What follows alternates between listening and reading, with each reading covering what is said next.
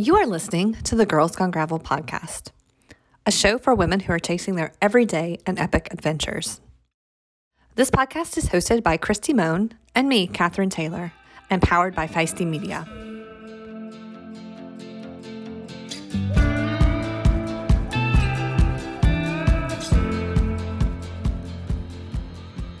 Well, hello, friend. Hello, Christy Moan with her Barbie hair. Is this Barbie hair? I don't know. It seems like hair that you would maybe use to dress up to go to a Barbie movie. I go. love it. So people can't see this. Yeah, they can't see it. So Christy popped on and I was like looking down and she's like, You're not going to comment on my hair, which is like so curly. And I was like, Did you get a perm? It does look like a perm. But it's I didn't. Not. I just I just used an annoyingly small. That seems uh, like so much work. It was it was like 30 minutes. How did you do somebody, the back? Like this. But I yeah, just did it. Uh on a funny note, when I, I saw my parents in the in June, they were like, Did you get a perm? And I was like, I've been your child your whole life. You know I have curly hair. hair. This is my hair.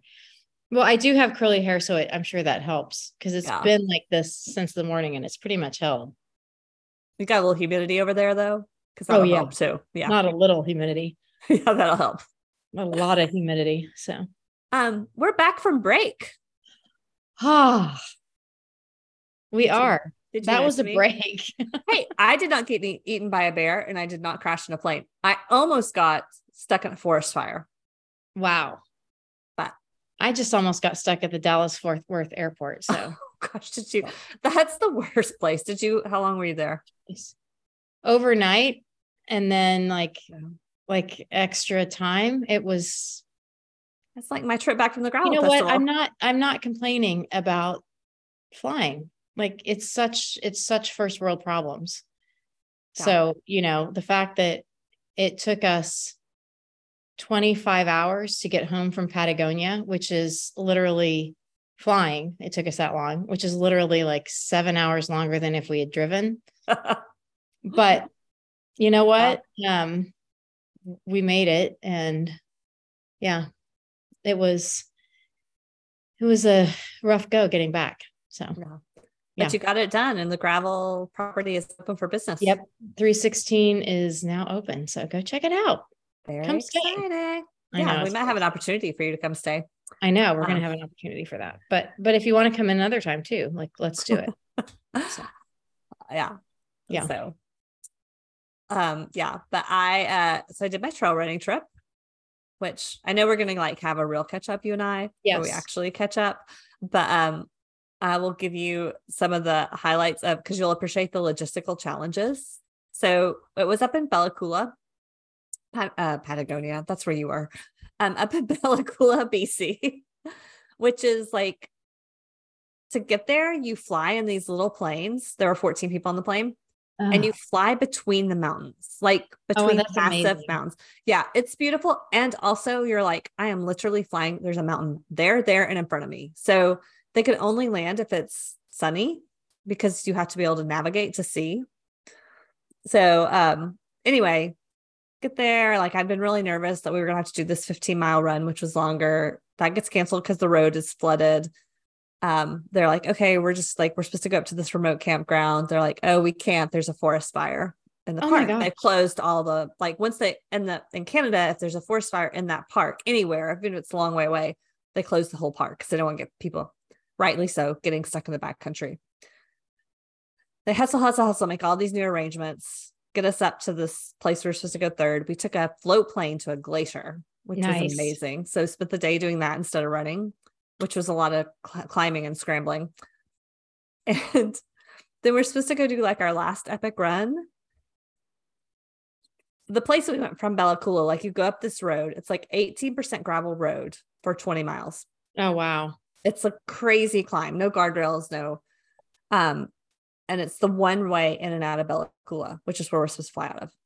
So we're supposed to go do our last epic run and then drive back down to Bella Coola. And they're like, yeah, so there's another fire that broke out right by the trailhead and the trail is closed. And then by the next morning, the road was also closed. Oh my gosh. the one road. the one road. so anyway, we eventually got home out of the other, uh, the other. They had to bring the plane to the other small airports at the top of the mountain, and they only did it because there were twelve of the fourteen of us on the plane. On the plane. Well, yeah. I mean, how are that were going out of their airport, that airport. So anyway, that was my adventures in travel. It sounds beautiful though. It was Yeah. beautiful and it was off the grid, very off the grid, which is what I wanted. Yeah. Um, so yeah, I was like, we were flying in this little glacier, like this little float plane out to the glacier, and I'm looking down and it's just like gravel roads everywhere. I'm like, this would be an amazing place for a gravel trip. And then I changed my mind So after the to forest to. fires. Yeah, yeah. and I'm like, I actually don't even know if that plane could take more than one bike at a time. And that's the biggest plane that goes there. oh my gosh. Well, I'm totally kind of pivoting because Okay. um I mean, obviously, like we both have had like the last what three, four weeks off, two, three weeks off. I don't even know, something like that. Month. we Um, took some, we took some extra time. we took s- we yeah but um i told tim i was like i gotta hop on to record a podcast um and he's like oh which one i was like uh girls gone gravel he's like he's like is this season four and i was like uh it is I mean, do we do seasons really? i well i don't know but we It's take breaks and then this is like but either way i'm like i think that's what i'm calling it like we're starting Yeah. season four of girls gone gravel which All right. Season I mean, four. cheers. Pat on your back, pat on my back, pat on all of our listeners' back, pat on all of our guests' back. We got lots of pats going on. We but got lots of pats. Give yourself a pat on the back if you are listening to this. You're still listening to you're still listening to us ramble four seasons later. Well, I promise you, like, we definitely have to have a good catch up from like our excursions over because I really want to hear about all of your running stuff and then um, you know, like the Patagonia update, which included some big, huge runs on my part too, which was kind of fun, and some big bike rides, which was amazing. So, you know, it was Nice. it was good stuff. It was good stuff. Nice. Sounds like a very active vacation. Yeah, it was. And in uh the world of women's sports, Wow. It has been, a I mean, even a month, right? Like, yeah, so the one thing, a- actually, when we were at this, when like our remote camping trip got canceled, I was like, well, now in the lodge, we'll actually have access and I can um see if Courtney Dauwalter wins Hard Rock. that was it was amazing. that weekend. So that we had um I think there was something in the triathlon, but I forgot because it's not that important.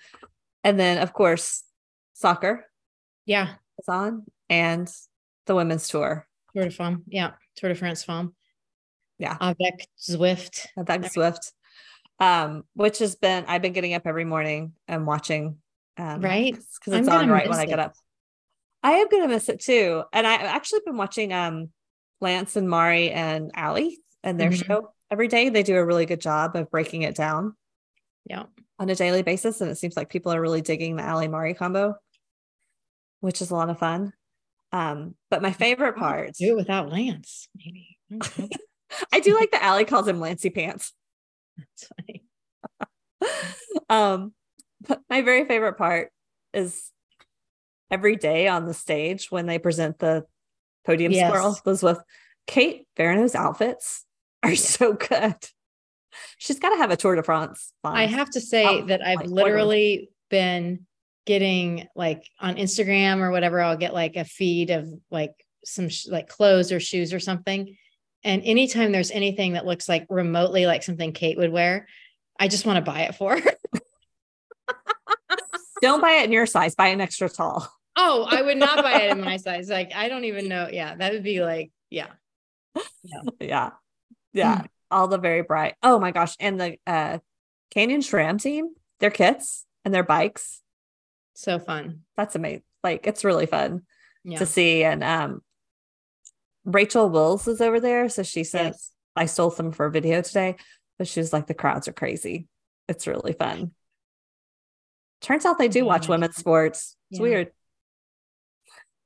I'm I'm a little bummed that the the World Cup is in New Zealand because like I'm not going there. I can't get there. And the Portugal game is at 2 a.m. Um, but I'm gonna get up and watch it. I know I am. Did you see the video from the sports bra in Portland? No.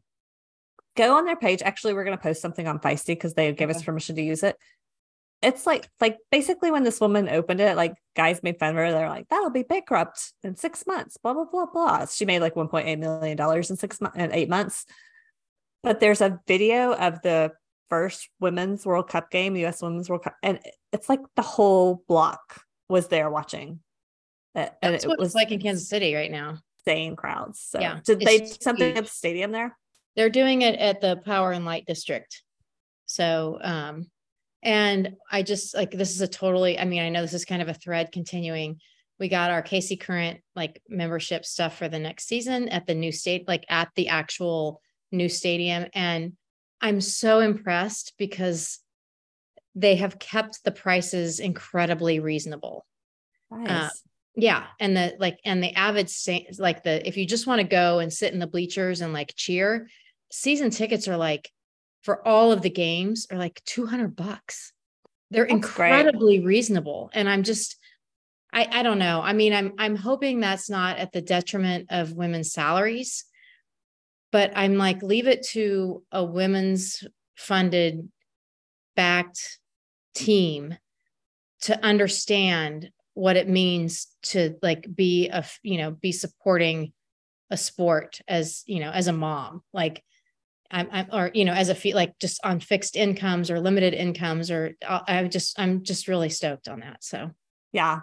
I actually listened to a podcast yesterday with the person that does the marketing for uh the Angels City FC. yeah And like when she was doing the jersey stuff, they were like, Oh, you could get a million dollars for the jersey sponsorships. And she was like, A million dollars? No way. Natalie Portman is going to be wearing this jersey, like four million minimum. That's what she got. She's like I'm not getting a million I'm getting four million yeah. that was in the documentary right I haven't watched the documentary yet. This is just Oh. like on the podcast. That's Yeah, what I listened to about the it was it was really it was really good so So they were they were just talking about how making it sustainable in women's sports. But the thing she said, because they the woman asked her then, like, what's one thing if you could change in women's sports? And she said that women would have their own facilities like the KC facility. yeah So Yeah. And it's, it looks, I, I mean, you gotta come. It just, it looks, it looks so cool. And I'm so excited. Yeah. Feisty field trip. think we got to do it. Yeah. Um, are you in your real estate office? No, I'm in my, I'm at the loft. So I'm trying to make dinner while I'm talking to you. Roasting a bunch of veggies. This is up, this is Christie's, we should make this Christie's crib episode. the cribs, cribs with Christy. Anyway, so Um, who do we have today? Okay. I always say her first name wrong because she's always like, just call me Rook.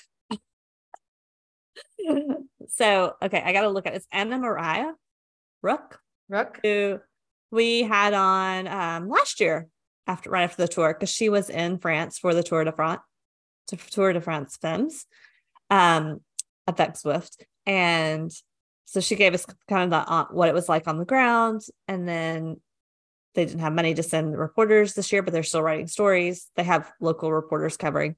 So um, I just said, Hey, why don't you come on? We can like chat, catch up. And then she had um, a really hard race, but a cool experience at Unbound with the 350. She did. Belle's about to lose her shit. Awesome. Well, and I'm probably gonna duck off during this. Yeah, Christy has to uh Christy has to run. We had we were trying to squeeze this one in. So um yeah, we will get on to our conversation with Rook. If you're looking for a bag to power your epic adventures, look no further than women led brand Fierce Hazel. I love their bags and that they are all functional, which means they're lightweight, durable, and rainproof, which is very important. They are sustainable. All are made of upcycled or recycled or responsibly sourced materials, and they're made in California with unique designs. Some of the bags that I'm loving are their handlebar and saddle bags from their True Grit line that make it easy to carry everything and they're very lightweight. Uh, and their Echelon pouches. I have had so many Ziploc bags shoved into things everywhere, and these pouches just make it really easy to carry everything um, in one seamless pouch. You can go over to fiercehazel.com slash discount slash girls gone gravel and use the code girls gone gravel to get 30% off your purchase at checkout. So, is everybody been watching TV this morning? I missed, I didn't get to watch this morning, so I feel like we're gonna have some spoiler alerts here because oh. I'm gonna have to watch it this afternoon. I'm like, sorry, Christy. It's okay. I can handle it. It's it's the first one that I didn't get to watch live, so I was like, ah. Um, so I'll have to. Yeah. Okay. Well, okay. we we have Anne-Marije Rook or Rook with us today, who uh, writes for oh, Cycling News, right? Not Cycling Weekly. Cycling Weekly. Oh, Cycling Weekly. I was just actually pulling article like I was just actually looking articles from both. I have something. written for both, but I'm the current editor of Cycling Weekly. Editor of Cycling Weekly. I'm screwing this all up today. it's it's okay. You're rusty. This is our 1st one back. I'm so. rusty. and I've been uh, immersed in the TV all morning. Um, so we wanted to uh, get Rook on to talk a little bit about uh, the tour. You you were there last year, so you didn't go this year, but you've been reporting from afar, and of course you were you've raced in that uh, pro level and done all the things, and then um, you have some fun unbound stories for us, maybe. I, d- I have not raced on the world tour, just to be clear. I was never quite that good or fast, and especially not how good they are nowadays. Yeah, but you raced in Europe, right? Which I think is a totally different. No, I, I raced in the US only. Oh, I thought you raced in Europe too. No, no, no, I'm not that special. Okay, my brain is just like really. Rook, I think you're pretty special. So I you're very special. you're, you're um, pretty incredible. So let's yeah, let's just yeah. let's let's rewind to that. But anyway, um, so you got to go over last year. I did, yeah, yeah. Last year, um, I got to be on the ground, which after having spent 11 years as a second journalist was pretty darn special. Did you have, um, I mean, I get goosebumps just watching it. So being there in person has, has to be just like otherworldly.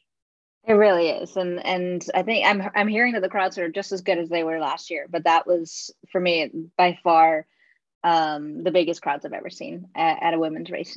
And it was just so great to see how excited the fans were, how excited the riders were. Um, and it was this, there was just like this feeling of, of that it's meant to be like this is how it should be. There should be a women's Tour de France after all these years. And after that 33 year break, it was just so great to see it come to fruition. Yeah. Sarah actually just interviewed Kate Veronneau on uh, the Women's Performance podcast. Like she got her yesterday from France. And um, so I just snuck in and listened to the episode early. And she was saying, you know, the crowds are even bigger over there. The enthusiasm's even bigger this year, which is exciting to hear because a first year event is easy, right? Like you can get the all the hype around it, but a second year event is a lot harder to pull the hype in. Absolutely. And especially after, you know, 21 days of men's racing and then, yeah, you know, that there's a little bit of sports fatigue. Like first you've got 21 days of men's Tour de France and now you've got the Women's World Cup soccer happening at the same time as this. So there's a lot of uh, events competing for people's attention span. So it's really great to, to see that people are still coming out and tuning in. I'm just loving it. Like literally planning um, on getting up at 2 a.m. to watch the Portugal match just because like it's it's kind of like watching a solar eclipse. you know, you're like, are you really gonna miss that? like, so yeah. I mean, right now, what's cool, right? You go into a bar, a sports bar, and yes. these are on, and regardless of what it is that they're watching, it's going to be women, which is just so cool. Yeah. Have you been to the sports bra yet? I know you live in Phoenix. yeah. they, I saw a video of their uh, watch party. We're actually going to put it on Feisty because uh, you know they told her like I think I maybe said this yesterday, Christy, when we were talking. They told her that her it would close like in six months, they kind of made fun of her when she opened a women's sports bar and then she made 1.8 million. And then the crowd like was insane at that first USA game. Yeah. Yeah, no, they they they have a good thing going, and um, they're in fact most of the time they're at capacity. So if you show up within like 30 minutes of an event, you're not gonna get it, gonna get in. So they definitely have a good thing going. Yeah, if I had any money, I would open a women's sports bra bar bar bar. bar. Bar bra. Kansas City would be a good place, Christy. There is one in Kansas City, and they just had a they've they've been having big watch parties there too, and it's been really fun to you know check to go and do that. There's also the Power and Light, which right now is like kind of grabbing that scene just because it's got the huge outdoor venue space and they show the they show it on the big screen. And even though it's literally the temperature of the sun here right now people are still showing up to to go watch it you know? But uh it's fun. Yeah it's fun. It's very fun. Okay well Rook, i'm curious back to the women back to women's racing. Uh what what are you seeing like as differences from last year to this year? Like are you seeing the level of racing kind of level up or you know like it's has seemed a little bit more dynamic and exciting this year but i'm not a like big pro cycling follower yeah I, think it's it's actually been very unexpected this year um, I think all the attention was on, you know, the big favorites, Annemiek and and mm-hmm. uh, Demi, and instead, what we're seeing day in day out is is uh, a younger rider, rider getting away with the stage win. And I think that's very telling for the future of the sport in general. And it's also very exciting. Like if if I had made bets on who was going to win day in day out, I would have lost badly. um, because day in day out, it's been a new um, rider who who takes the stage and and not someone that you would have um, expected. So that's been been really fun to see. Yeah, Annemiek's kind of not been really making headlines very much this year. Um, no, no, not at all. And and uh, I think you know we for stage wins, you're you're looking at you know Marianne Vos. You're looking obviously Lotte is in yellow, and that was expected that team anyway to do well. But you know we expected Lorena Wiebes to maybe have more uh, or be in the, the the green jersey and have more stage wins, but. Uh, she obviously had to leave because of stomach issues, and uh, yeah, it's it's been really fun to see these these solo breakaways or small breakaways just go away with the win. And um, many of them young. Like I think today, Emma Norsgaard was she 24. Yara Kastelein, also very young. Um, the, the young German rider yesterday, and so it's it's definitely a, a changing of the guard. It feels like.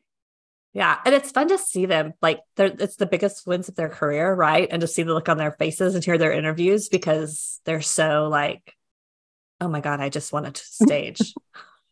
And the funny thing, none of these were alive the last time there was a women's Tour de France. Oh my um, God. I didn't even think about that. well, that's and a- I think I think the thing that's getting me the most, and this is of course because it's just it just gets me in all the feels. It's the it's the multi-generational celebration that you see happening. Like you see the moms just losing their shit and you see the little girls just like wanting the autographs. And it's just to me like i'm like that's the thing that's just the most empowering. It's just like holy crap you can see it all right here happening in front of our eyes. You can you literally see how the sport where the sport was how the sport is going and where it's going. Like happening right in front of you it's just it, if that's lost on you then jesus you're not paying attention you know i mean i think that's the it's amazing so Really. I just I'm I'm just there for the tear jerking moments. the tear jerking moments and all the drama in this year. oh my gosh. What like okay, I so I have some questions. Um, because I don't like I said, I don't follow pro cycling that much except for kind of around the big races. And so what's the drama with SD Worx? Like everybody was talking about SD Worx and their drama. I mean, there's been a lot, right? Like the the the constant drama is that they're a team of superstars, and so how does that work out? Who's going to go for the the stage win? Are they going to protect yellow? Like that that's been it from the get go. Also, in terms of like, um, you know, when you've got two sprinters, is is in one of the earlier stages was Lotte gonna? It looked like she was leading out um Wiebes, but then you know Wiebes went for it was just a very strange like who are they spending for? They're not doing a lot of work to bring back the break. Should they be doing the work when they already have the juicy yellow? There were just so many like questions about tactics, and then uh, you know was left with a stomach issue, and then the Danny Stam, the director, gets basically kicked out of the tour after after Demi was caught um, drafting after on a, a vehicle yesterday and got a penalty, which put her basically below her GC competitor Annemiek, where she was ahead and now she's behind. And so yeah, there's been a lot of drama going on. And then today, same thing. Like uh, Steve Navin got um, kicked out. Um, well, you don't really get kicked out; you get excluded um, from the tour after uh, his rider took a free ride on the car. So yeah, it's there's been a lot going on. Yeah, I, I actually kind of like the drama. it's got people talking. It is, yeah, and it's just, it's it's interesting because there's been a lot of talk about whether or not the commissaires are too strict this year, uh, especially yesterday with Demi. You know, you get a flat tire, it's kind of like your job to get back to the peloton, and so you're going to draft a little bit of a vehicle vehicle until you're back. And uh, yeah, they gave her a pretty severe penalty for that. Was was that the 20 second penalty?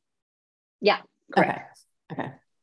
Trying like again, I was there for the tears, so I but well, it's funny because like, you know, the the race can get pretty small in terms of like mm-hmm. the the time gaps. And so 20 seconds can be a, a make or break situation. Yeah, that's a lot.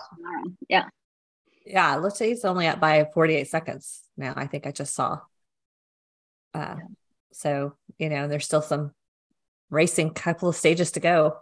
So do you think yeah. she'll be able to, I mean, this will come out after it's over, but do you think she's going to be able to hold on to the yellow jersey? Uh, you mean Lotte? Yeah. See, I yeah. like when you're on the podcast because you know how to say people's names correctly. I'm like Lottie. uh, no, I don't. I don't uh, like. I, I think from the get go, is understood that tomorrow Lotte's gonna give up her yellow jersey, hopefully to her teammate Demi, um, and she's gonna go for the green jersey instead because uh, you know it's going to get hilly and Lotte, while she can hang in, isn't the best of climbers, and and so it's projected that the race is going to change now to the GC leaders. And do you think the time trial will switch it up? Like, does SD Worx have good time trialists? Yeah, yeah, they're all all quite strong, and I think uh, if I saw if I learned anything from the men's Tour de France, the time trial can really break wow. someone's race. So yeah, I, am waiting to see what's going to happen. Yeah, I think. I mean, I I do think this has been a bit more interesting than the men's race. Although what I did appreciate with the men's race was that I stopped really kind of looking at the GC contenders and just watching for the stage wins because the stage wins just got to be more fun to just kind of immerse in like a day a day of racing versus looking at who your GC contenders are. But yeah, Hmm. I, yeah, I don't know if I fully agree with that. I think because the GC race and the men's race uh, between Jonas Vingegaard and Tadej Pogacar, it's just it's a rivalry that we haven't seen in many many years. Yeah, and that's true.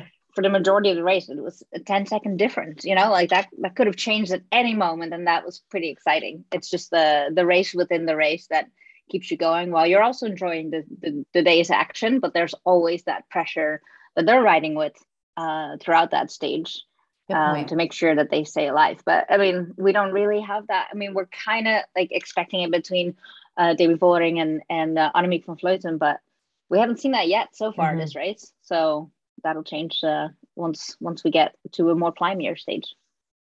So that kind of leads me to like one of the bigger questions that I've had is the women's tour does it need to be longer? um for I mean, for yeah, I, I yeah. For, Go ahead. For sorry. a GC, no, no, for a GC competition to shake out the weight in the men's, yes. But I also think it doesn't have to be 21 days, and really mm-hmm. it's up mm-hmm. to the riders to decide whether they think it needs to be longer. They are capable of it for sure, as we saw the, the longest stage yet in any stage race uh, was a few days ago, and it was completely packed with action. So they're they're capable of it, and I think this year the Tour de France was super engaging and exciting for on the men's side, but that's not always the case, right? Sometimes it's just simply too long, uh, and you don't want to fall into those mm-hmm. pitfalls either. But I don't know. We'll see. I think it can be ten days, like the Giro, um, but it's really up to the current riders to decide whether they think um, longer longer stages or just a longer overall race would be more exciting.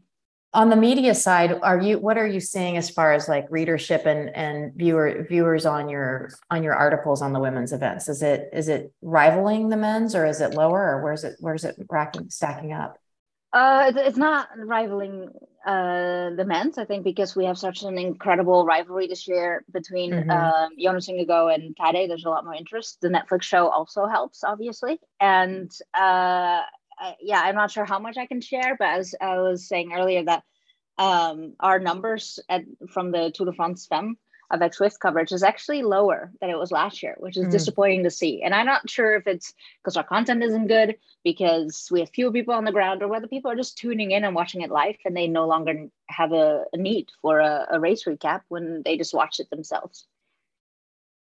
Hmm. Yeah. Interesting.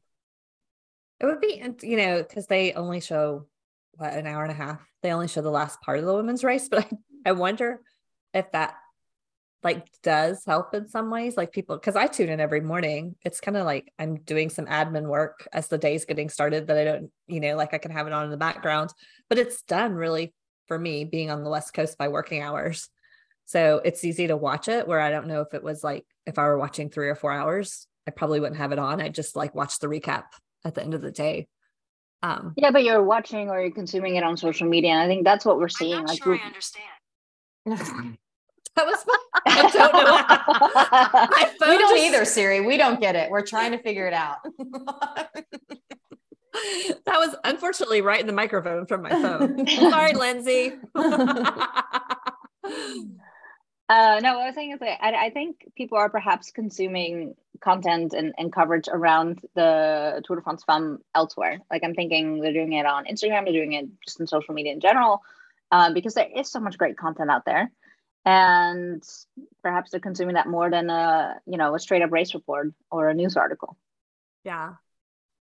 Yeah i think social media is going to shift. I mean i've said this watching how unbound and um a few other races cover things in their instagram stories and i'm like it's actually quite smart when things like a bike race or triathlon or ultra running things like that start covering the race in your stories because it's how people consume they consume little bits of information throughout the day on breaks.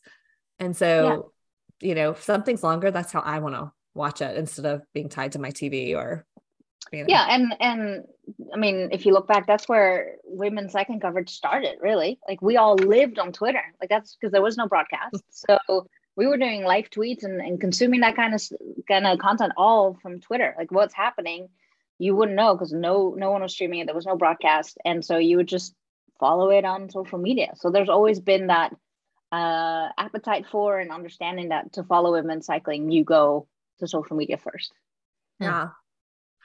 One of the most frustrating things about going to big gravel races in the last few years is I have been getting sick pretty much every time I travel. And I travel about once a month for work or to a big gravel event or something related. And it's so frustrating when I get there and I can already feel the sore throat and the cold coming on. And it really takes me out for several weeks.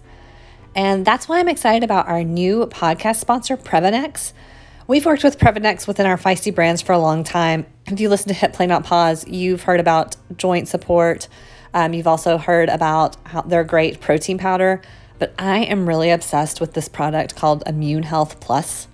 It has helped me go from getting sick every time I travel to I have not been sick one time this year.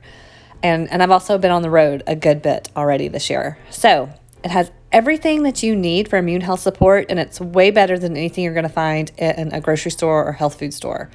It's supercharged with immune boosting ingredients like elderberry fruit, extract, zinc, vitamin D, vitamin C, and calcium.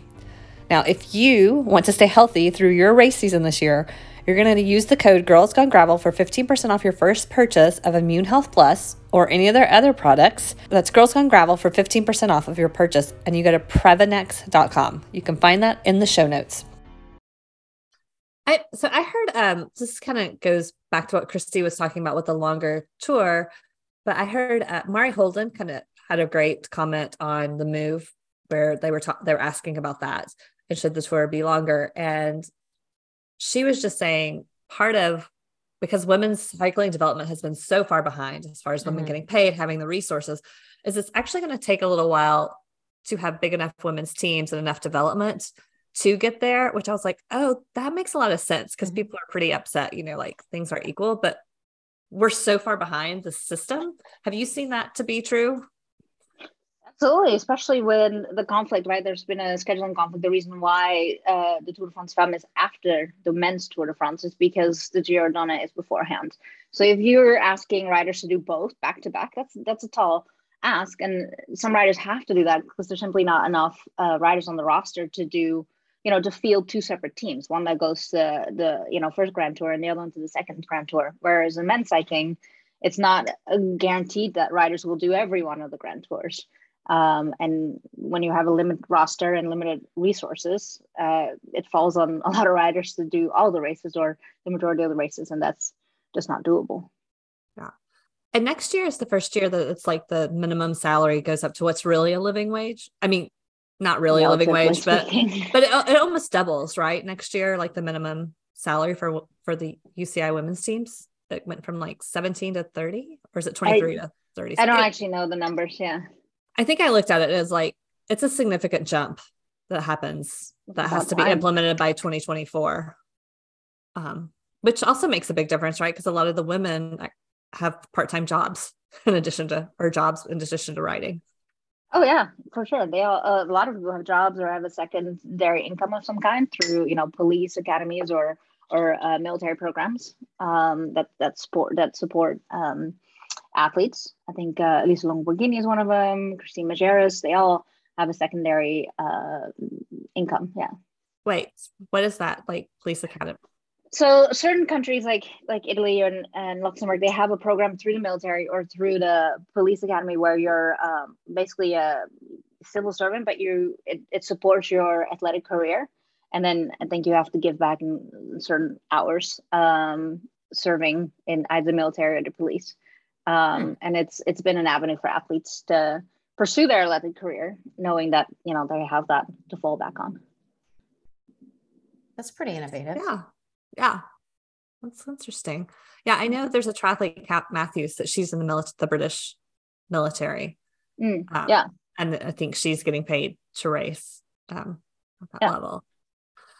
Um, well, anything else you're observing from the first tour that you think is interesting or new or different or Mm, I think everyone's looking to the SD Worx team, right? As, as the team to, to to take away the win. But for me, the team that's winning thus far is actually Movistar, and not because of Annemiek, but because of the other talent that we hear less less about throughout the year.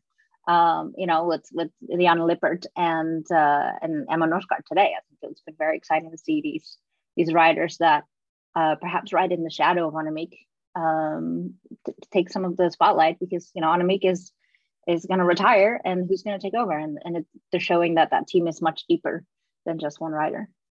yeah. Yeah, that's been fun to see. And like we said, the really young riders.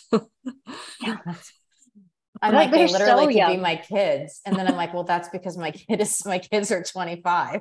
Like, I mean, Annemiek is what 40? Like they could be her kids. they, they could be her Literally. kids. they could be her kids. Yeah. yeah. Wow.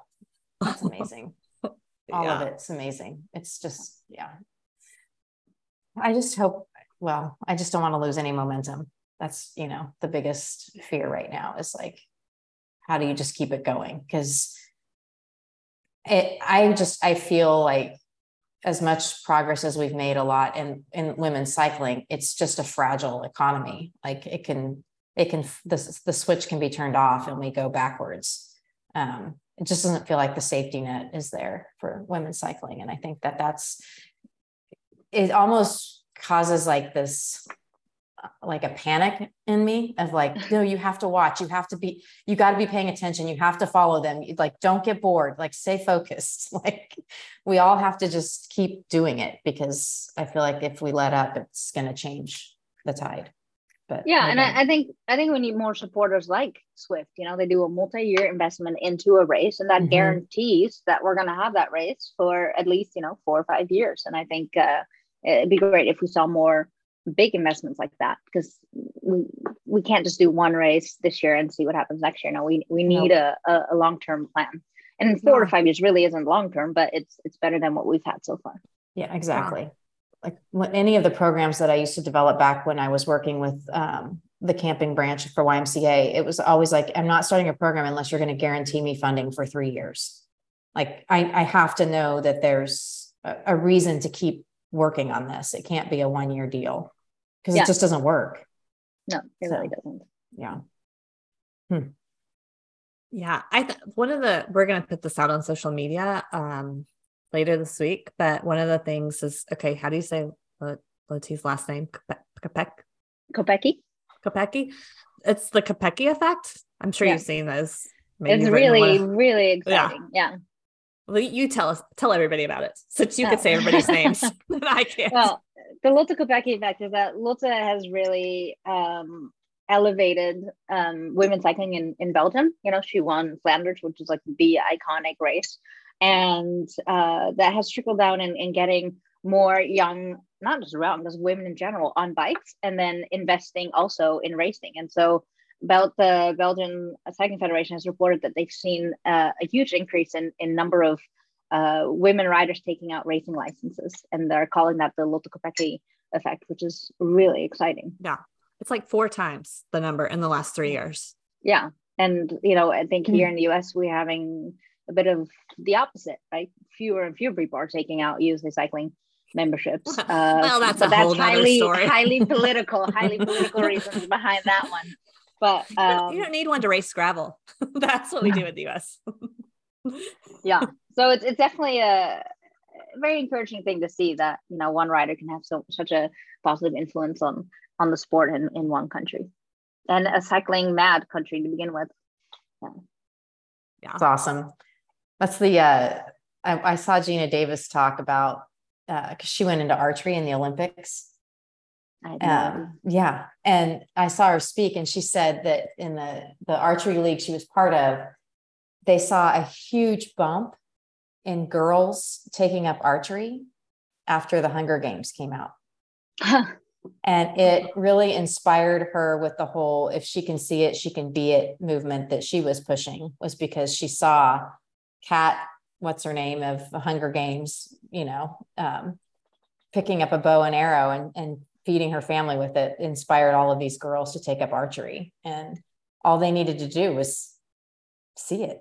That's all that's all that needed to happen was they they just needed to see that they could do it. And that was it she- that just has inspired her in a bunch of different ways. But anyway, that's sounds like it's the exact same thing. Like just being able to see it inspires you to know that you can do it. And it's pretty cool. yeah yeah definitely Oh, all the feels. Anyway. I know. If you want to cry, go look at our Instagram reel that we posted yesterday with Uh. Caro- Caro's daughter. Um, I anyway, have okay. Well, speaking of inspiring people, so you did an Unbound XL that maybe you weren't so happy about at the finish line because it was a really tough day. But then you sent me a message that you had gotten. Um, and Yes. uh, yeah, I just wanted to like talk. Well, tell us anything you want about the Unbound XL to do it, but also like after having a rough day, kind of what it was like to get a message like that. Yeah, I mean, XL this year, as you know, everyone has has uh, talked about, was just so incredibly muddy, and uh, everyone, especially in the 200, they were complaining, and they had like three or four miles of mud. Well, in the XL, we had like 20 miles of that mud, and it was just there was just so much walking, uh, which I was not prepared for, and I think because of things taking longer, I got behind on my nutrition and my hydration, and so I just was super super far in the hole and I was just like, just get it done with. You know, it was like pouring rain as I left the last uh H uh, the last gas station and then I flatted and this was all like, um, oh my god, I've been on the bike for 24 hours. Like I just want to be done. So when I came through, I also in that moment I I had no idea what the standings were. But I was like, you know, I've been going backwards for the last four hours. Pretty sure I'm like, you know, the last, one to Last. come across Yeah. the line. So when I, when I saw you, Christy, I was kind of like, oh God, it's over. And like that was awful. Um, and I think someone was like, Hey, you know you got second, right? And I was like, No way. Like that cannot be possible. I've been literally like going backwards, just like yeah, wasn't in a in a very good mental or physical state for that matter. Um, and it took my body and my bike to uh, get that. you like had to like get your bike repaired, right? Because it scratched the carbon. the chainstays were pretty much up there, uh, down to like 0.8 millimeters of carbon on them.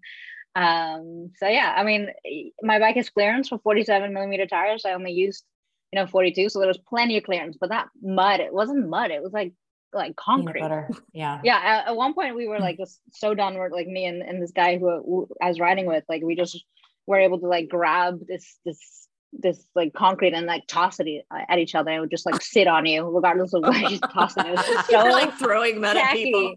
it was so tacky and uh yeah i guess that you know when the when i was able to move the tire again it just like rubbed through the the change Ugh. space um and and there were a lot of bikes broken and and i think there's been a lot of uh conversations about who's you know is this the organization's fault is it the route's fault and i think really it's just those are the conditions and that's mother nature threw that at us so like I, i'm not like upset that i had to get my bike fixed. I mean, it's no fun, obviously, but like, you know, that happens. And uh yeah, so it was a tough day, made for a good story. Um people will keep asking me if I would do it again. Uh my first reaction was like, hell no. But um now that we're, you know, several like what, nearly two months out, I'm like, okay, what's next? Um, because that's how, you know, my brain works. And uh I think if the weather had been better, I would have really enjoyed myself. So Yeah. maybe I'll seek a and slightly nicer uh, weather edition of of that race in the future. Um, but what was really nice is that I got just a couple weeks ago, I got a message from a mom who was a volunteer um, uh, running um, shuttles to get people out if they wanted to abandon the race.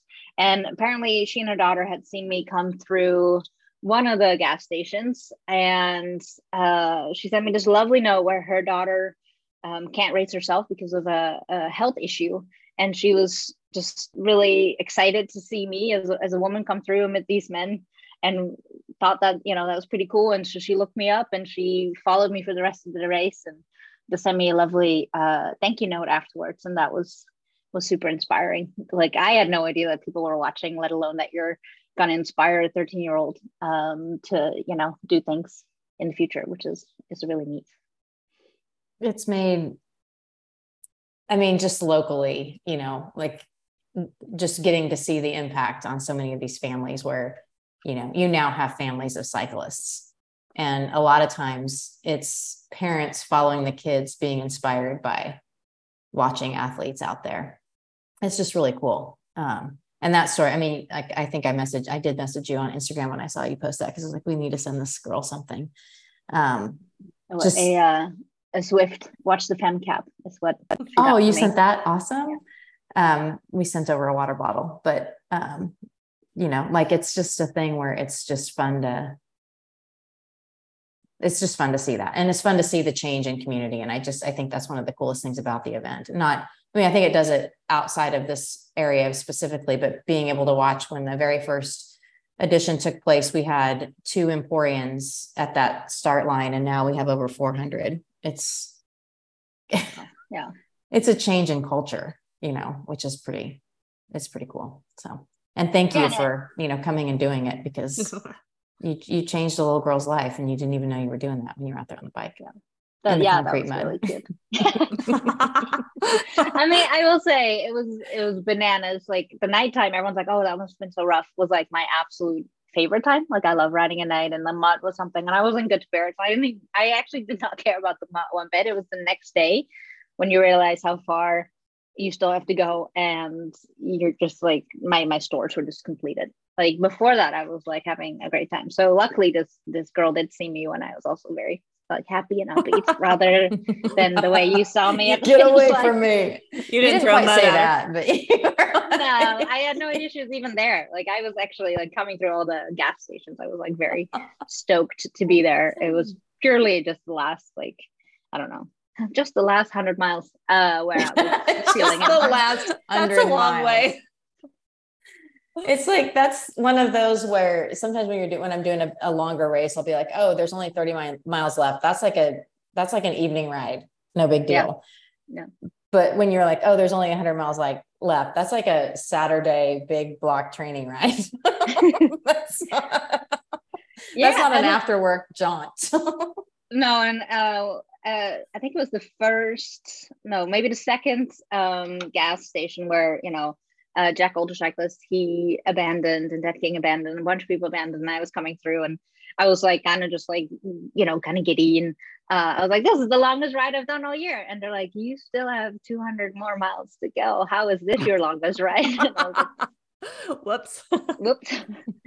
you know, because like the momentum will get you far, you know, and I, yeah. I knew like I've done 200 miles before and that really didn't have much of an intrigue in me. So you know, it was just really funny that their the looks on their faces when I was like, you know, 140 miles, 45 miles in, they're like, that was the longest ride I've done thus far. And they're like, oh my God, you poor yeah. thing, you have so much longer to go. I think not knowing what that feels like was actually like a good thing. Yeah. You know, ignorance yeah. is bliss. Yeah. Yeah. Yeah. Well, it also proves if you've got a big background like you do in cycling, you can actually get away with yeah. And kind of undertrained especially what you said like you broke down when your nutrition got behind. It's actually if you can keep up with eating which is hard but you can get through a lot if you can eat enough. Yeah no absolutely. I think this year for me is uh, i have been dubbing it the type 2 fun year because i've done some like more extreme uh, events in addition to to the XL and every time i'm just amazed like what your body can do. Like mm-hmm. I, you know, don't have the time to train like I used to. I used to train, you know, 15, 20 hours a week. And that was just like, I took that serious. That was kind of like just as important as my actual job. Now I play bikes and I get out when I have the time. And then I like force my body to go through some, something crazy like this and it can do it. Like, you know, yes, it takes a lot of men- mental power, but your body can do such incredible things. And it seems to get better actually in terms of endurance as I'm getting older, which tracks with the research out there but it's just it's kind of wild you if you subject your body to it it'll it'll meet the meet the challenge nice exactly that's not to say if you're just starting cycling try a 200 mile ride no, I mean you, you gotta do a little bit of face. Rick has a lot of miles in her leg. uh, yeah, I, have been running bike my whole whole life, and uh, yeah, this should preface that I have a huge base. yeah. Um, okay, the last thing I want to ask you about is I've been uh, seeing on social media that you're building a bike. Mm, yeah, yeah. I've uh, I've wanted a you know custom titanium lifer bike for a long time. Uh, as a as a cycling journalist, I get to ride some of the coolest, fastest, you know, most innovative bikes out there. But I just wanted one that um, had a story and was was unique to me and had a had a had a great um, story in terms of who made the bike as well. So I reached out to B Vivid from Hot Salad um, here in Portland. Um, you know, she's non-male, non-white, and just starting out really as a with her own company.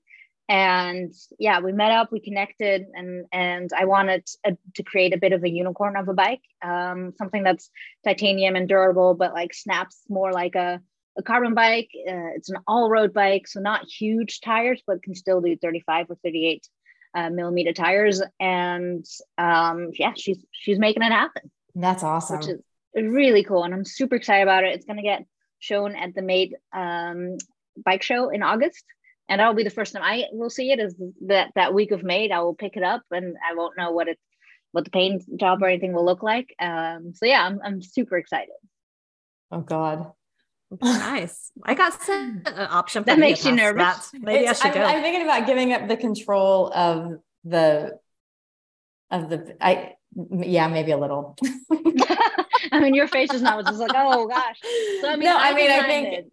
Like that's where I would want to go. Like I would just be, I think I would have to go that way because otherwise I would start really like going down that path of overthinking it versus when you're doing something like that you you meet with them you give them the basics it's like having an artist create a piece of artwork you can't at some point you have to let them do their job yeah but i mean I would still be, to yeah. clarify i i designed the geometry so i was very specific about the, you know the chainstay length and the head tube angle and so like the the way it's going to handle that that was all me the what what mm-hmm. it looks like that's, it's all that's her. all her from the shaping of the tubes from how she's welding it and and then ultimately the the paint job is is all her um, which is yeah it's super fun and i'll have a great story because i uh, I am privileged in that I get to travel all over the world all the time, carrying a bike with me. And I just I wanted a bike that people ask me about and that yeah. I can tell them a good story about. And it's not just another machine made carbon, you know, bike. It has it has a story that's been made by hand and yeah. uh yeah, by someone who is is a super rad person. So that's Love uh it. that's what's in the works. Yeah. Really Are cool. you getting any sneak peeks? no? so I saw I got to go in this last week and spend some time with her and watch her do her thing as she was welding my bike together. So I I seen the the the, the plain tubing and uh, I've seen it come together. And she actually gave me uh, an opportunity to weld, uh, not on my nice. bike, on a separate piece, a little oh. bit myself. And man, that was humbling. That's it's a really really specific craft and skill that they have, and uh, it was really cool that I got to try it because then you know I have an even greater uh, appreciation for what it is that they're doing. But no, in terms of color and I mean, I know the color, uh, or at least some of the colors, because I picked out, um, you know, some of the anodized Chris King parts. So oh, nice. I gave her some colors, and yeah, but yeah, the rest is uh, I get to see in a few weeks. Exciting, and then you'll be traveling out around the world with that bike. Exactly. well, what are you excited about covering this fall, or do you have any bike races you're going to be doing this fall? Uh, well, um, next Friday I leave for Scotland. Uh, the World oh, nice. Championships are there, and uh, while I'm there, I'm going to take myself, I'm um, treat myself, to a little bike ride as I do. I'm going to mm-hmm. um, ride around Loch Ness. It's a, a, mountain bike ride of about 80 miles. Um, a lot of people do it in multiple days. I'm going to do it in one day, um, limited time, and just seems like a fun challenge. So I'm excited about that because uh, it looks super pretty out there in the Highlands. And uh, I've never been to Scotland, which is is uh, fun. And then I'm going to do Rebecca's Private Idaho.